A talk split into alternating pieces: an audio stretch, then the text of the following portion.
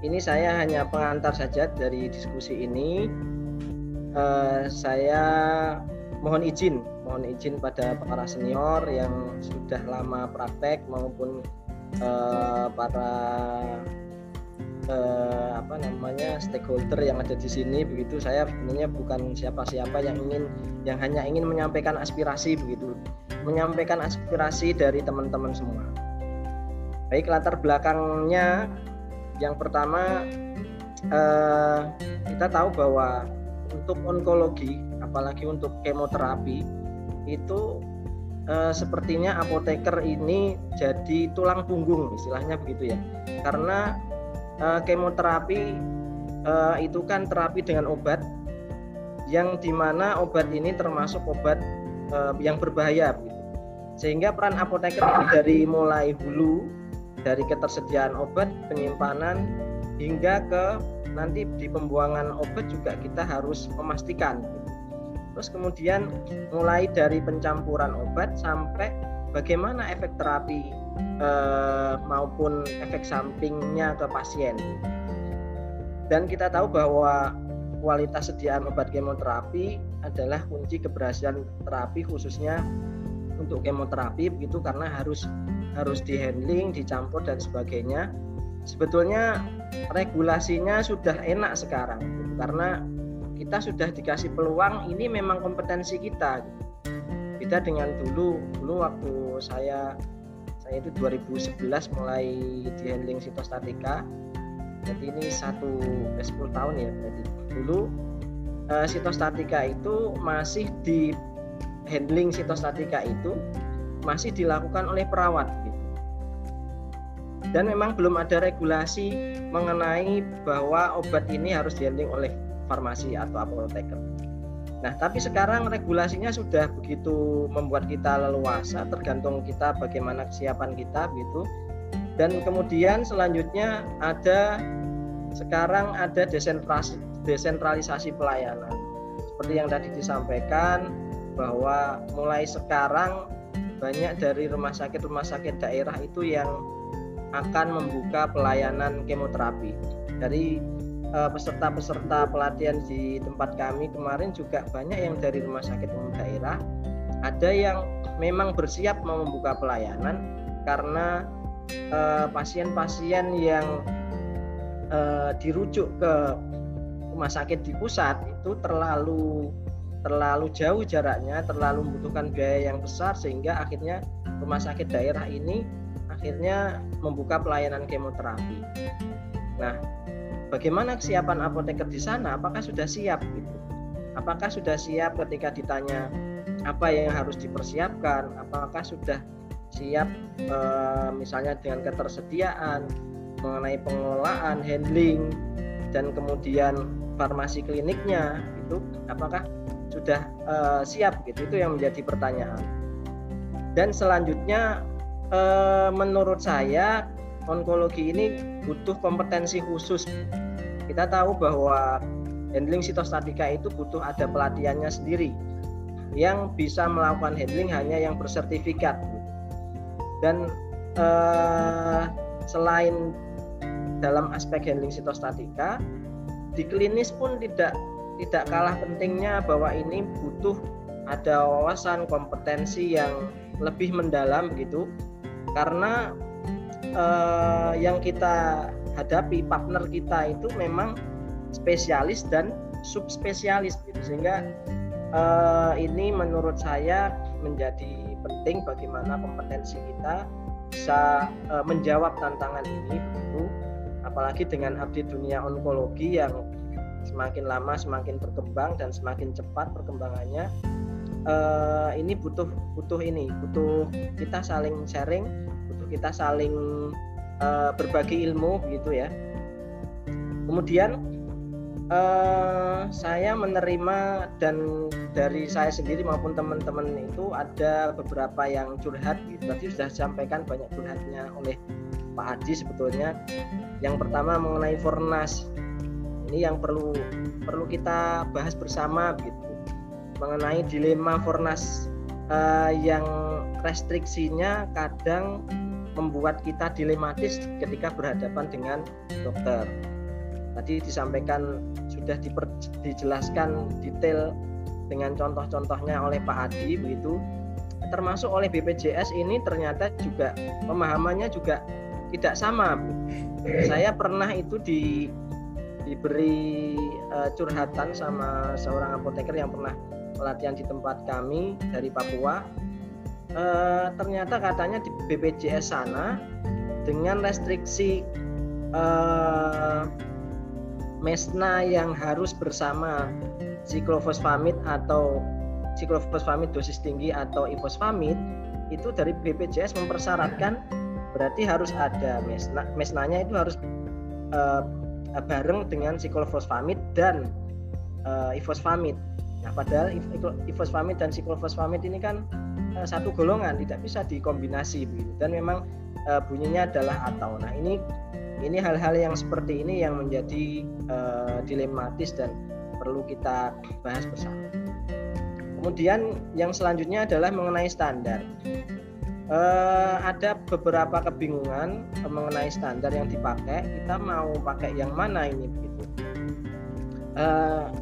Kebetulan kalau di Indonesia sebetulnya kan memang sampai sekarang belum ada standar, gitu. Kalau di saya dulu waktu pertama ditempatkan di handling sitostatika, itu saya cari-cari standar, itu ternyata tetangga kita Malaysia itu sudah punya standar yang lumayan lengkap seperti standar-standar internasional seperti ISOPP, USP dan sebagainya. Dan ini juga menimbulkan kebingungan untuk teman-teman yang akan mengawali pelayanan, panduannya mana, begitu. Kemudian apalagi kalau kita membahas mengenai fasilitas. Ada beberapa standar gitu yang memang beda gitu. Nah, kita mau pakai yang mana? Misalkan kalau ISOPP, standar ISOPP itu memang kan menurut saya sih lebih cenderung ke Europe gitu. Kalau yang USP itu kan dari Amerika. Nah, itu kita mau pakai yang mana? Karena ada beberapa perbedaan standar. Misalkan kalau di USP itu kan bahkan untuk handling sitostatika itu dia boleh diakomodasi kalau ruangannya itu SCA, Segregated Containment Area. Tapi kalau di ISOPP itu tidak ada, harus clean room. Jadi kalau di USP itu handling sitostatika itu bisa dilakukan di ruang biasa, tapi tetap harus ada persyaratan-persyaratannya, yakni tekanan negatif yang sangat ketat, terus kemudian ada exhaust dan ada ACH juga yang harus dipersyaratkan. Terus kemudian exhaustnya juga ada perbedaan antara USP dan ISOPP. Misalkan kalau ISOPP itu harus di lantai paling atas 2 meter dari lantai gedung yang teratas gitu. Tapi kalau di USP enggak. Nah, itu yang menurut saya itu perlu kita bahas, kita perjelas gitu. Nanti di akhir kita dapat pedoman yang pasti. Jadi teman-teman nanti ketika akan membuka layanan handling sitostatika itu ada panduan yang sudah jelas. Kemudian bagi yang ternyata, karena faktanya ada beberapa teman-teman terutama di daerah itu yang sudah diminta untuk handling sitostatika, tapi ruangannya itu tidak standar. Nah, ini apa yang harus kita lakukan untuk hal seperti ini yang bisa membantu mereka. Kemudian apalagi dalam hal-hal yang klinis maupun edukasi kita ke pasien, tadi sudah disampaikan sama Mas Bayu begitu. Itu sesuatu yang seru dan banyak sekali kompleksitasnya, banyak sekali masalah yang harus kita pecahkan bersama. Dan ini satu lagi aspirasi yang berkembang di teman-teman itu adalah bahwa di sejawat yang lain itu sudah ada perhimpunannya baik internasional maupun nasional gitu ya. di ini untuk apoteker saja di luar negeri itu sudah ada banyak perhimpunannya. Hematology Oncology Pharmacy Association ini di Amerika, kemudian kalau di British itu BOPA itu, dan kita tahu ada ISOPP juga yang skalanya internasional. Dan di sejawat kita yang lain, apalagi dokter itu sudah benar-benar apa ya, ideal, sudah benar-benar tersistem dengan baik gitu. Ada perhimpunan-perhimpunan, ada kolegium. Kalau di onkologi ada hematologi onkologi, ada prompetin, kemudian ada POI begitu. Dan yang terakhir yang paling dekat dengan kita itu dari perawat ada IMPONI, dan setahu saya sudah ada spesialis onkologi, perawat spesialis onkologi begitu. Nah, ini yang berkembang di teman-teman itu kita juga pengen gitu, seperti itu. Nantinya suatu saat akan ada seperti itu, dan kita berharapnya ini adalah salah satu awalan untuk kita membicarakan mengarah ke sana. Nah, dengan beberapa aspirasi dan curhat tadi, maka kami berinisiatif untuk mengadakan acara ini begitu, yang salah satunya adalah diskusi panel yang nanti akan kita bahas beberapa hal, yang jadi kita mengambil tema itu bersiap dan meniti bersama di jalan farmasi onkologi, sebuah cita-cita dan aspirasi. Kenapa? Karena jika kita bersama kita akan lebih kuat. Mari kita mengarungi bahtera farmasi onkologi ini. Kita mulai kapan? Mulai dari sekarang, mulai dari saat ini, mulai dari kita sendiri. Nah, ini adalah yang pertama nanti kita bahas, yakni mengenai forum atau kelas diskusi. Kalau bahasanya Pak Sarmoko pengennya kelas saja begitu. Nah, ini tujuannya adalah meningkatkan ilmu pengetahuan dan keterampilan, sharing pengalaman, kemudian membahas permasalahan pelayanan dan mencari solusi bersama. Tentu saja ada silaturahmi di sana. Nah, nanti ini kita bahas, kita diskusikan, yang akan dipimpin oleh Pak Heru sebagai moderator. Ini hanya usulan kami saja, nanti tergantung diskusinya mau diarahkan kemana, apakah ini mau disetujui, kemudian nanti interval atau frekuensinya itu setiap berapa minggu, berapa bulan, itu juga sudah kita polling dari Google Form yang telah kami minta untuk diisi, hari dan jamnya kapan, kemudian keanggotaannya gitu, apakah mau kita lebih khususkan, atau yang tadi disampaikan Bu Endang, pokoknya yang minat aja enggak apa-apa masuk ke sini gitu. Terus kemudian apakah yang enggak ikut, apakah memungkinkan yang tidak ikut acara ini bisa kita ajak untuk bergabung juga atau tidak gitu. Kemudian temanya sudah kita siapkan beberapa usulan tema, tapi tadi sudah dipolling dan peserta bisa mengajukan usulan temanya. Kemudian nanti mohon didiskusikan mengenai, kalau memang disetujui ada pengurus dan pengampunya. Katanya kalau ada kelas itu ada ketua kelasnya, ada kalau si konsumsi tidak perlu ya, karena kita semuanya daring. Terus kemudian perangkat lainnya juga perlu didiskusikan. Contohnya adalah mengenai zoomnya bagaimana gitu.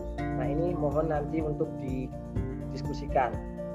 Nah, yang kedua adalah yang sebetulnya yang kami rencanakan untuk dibahas adalah wacana perhimpunan farmasi onkologi Indonesia. Tadi sudah ternyata sudah jalan itu sudah disiram oleh Bu Endang gitu. Ternyata sudah diusahakan untuk sana. Nah, kita hanya mendukung dan menunggu proses yang dilakukan oleh Bu Endang beserta stakeholder yang lain. Nanti apa yang kita bisa kita bantu nanti bisa kita diskusikan di forum ini, atau mungkin karena tadi sudah dipaparkan oleh Bu Endang, mungkin ada dari Bapak Ibu yang ingin lebih jelas, lebih konkret membahas tentang ini, monggo nanti dipersilahkan. Nah, harapannya nanti kalau ada perhimpunan ini begitu, ini harapannya yang pertama bisa meningkatkan komunikasi dan sharing ilmu pengalaman, menyelesaikan masalah dan isu-isu bersama seperti tadi mesna itu bagaimana begitu ya.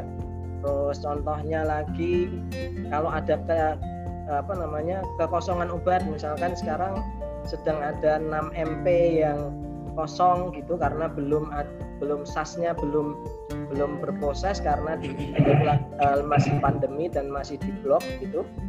Terus dulu pernah ada kekosongan leukovorin juga, dulu saya waktu mungkin Bapak Ibu yang tahun 2014 atau 2013 gitu sempat ada kekosongan leukovorin.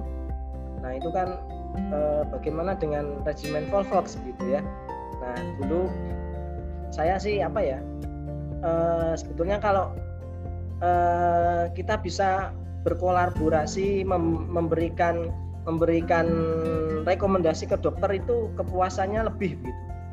Jadi kalau dulu ada kami akhirnya karena leukovorinnya kosong selama berbulan-bulan, kami menyampaikan untuk rekomendasi-rekomendasi ke dokter mengenai regimen FOLFOX maupun de Gramont dan sebagainya itu, dan alhamdulillah ya memang diterima dengan baik oleh para dokter, dan itu kami itu bangganya luar biasa gitu kalau bisa memberikan rekomendasi ke teman-teman dokter. Kemudian yang kedua mungkin kita suatu saat bisa mewujudkan standarisasi kompetensi SDM. Jadi termasuk SDM farmasi onkologi kita perlu ada standar kompetensinya. Terus kemudian yang ketiga mewujudkan standarisasi pelayanan farmasi onkologi baik handling maupun klinis, termasuk tadi fasilitas dan sebagainya, termasuk secara klinis begitu. Kemudian yang keempat mungkin mendorong terwujudnya pendidikan berkelanjutan dan jenjang karir bagi apoteker peminatan farmasi onkologi. Nah itu yang pengantar dari saya mengenai diskusi yang akan kita bahas bersama ini. Monggo nanti dari Pak Heru untuk memimpin dan mengkondisikan diskusi ini bisa interaktif dan sesuai dengan tujuan yang ingin kita capai gitu. Dari saya kata terakhir adalah bersama kita pasti bisa. Terima kasih. Wassalamualaikum warahmatullahi wabarakatuh.